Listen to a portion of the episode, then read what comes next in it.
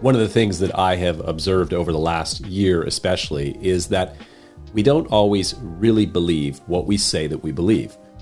It has been said that we act out what we believe, meaning I can tell what you believe more by how you live or how you react to circumstances than what you say about what you believe. Specifically, you say, I believe that God is in control, or God rules in the kingdom of men. But when things in culture or society shift in a direction that is contrary to what you desire politically, or things in society are less comfortable for you and you lose your peace, and then it is revealed that perhaps you don't actually believe what you think that you believe. Two biblical examples come to mind a tale of two different individuals facing challenging circumstances, two individuals facing the prospect of execution. John the Baptist, when we're first introduced to him, is pointing at Jesus and saying, Behold the Lamb of God who takes away the sin of the world.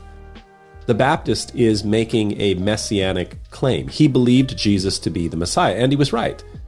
But then at the end, John was in prison because of political issues and he was facing execution. And in the midst of this, he sent two of his followers to ask Jesus, Are you indeed the Christ, or should we seek another? There are differing interpretations on this whole event. Some see John as maintaining faith and pointing his last followers toward Jesus so that they would follow him. But Jesus' response to John's disciples, I believe, leads to a different interpretation. I think John was being challenged in his faith about Jesus, about the Messiah, about God and how God works. All of that was being challenged as he languished in prison, facing execution. He believed that the Messiah would be a politically powerful ruler, but his expectations were not being met.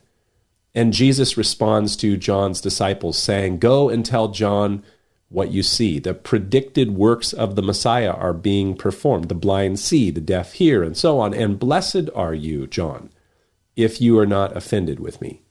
Blessed are you if you're not upset when I don't act in the way that you expect or believe that I should or I would. We say, I believe that God is in control, but then God doesn't work to control things in the way that we assume or think that He should. And we act or react in fear with uncertainty and doubt. We act in a manner that is inconsistent with our stated belief. John was executed. The politically powerful Messiah didn't show up to change the circumstances. But then there's Jesus, facing execution.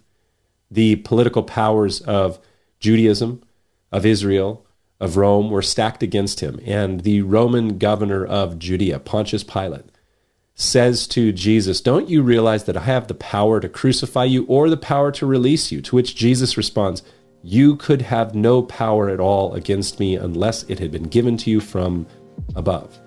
So, the challenging question when cultural or political winds change, does your response or reaction reveal faith like Jesus or fear like John?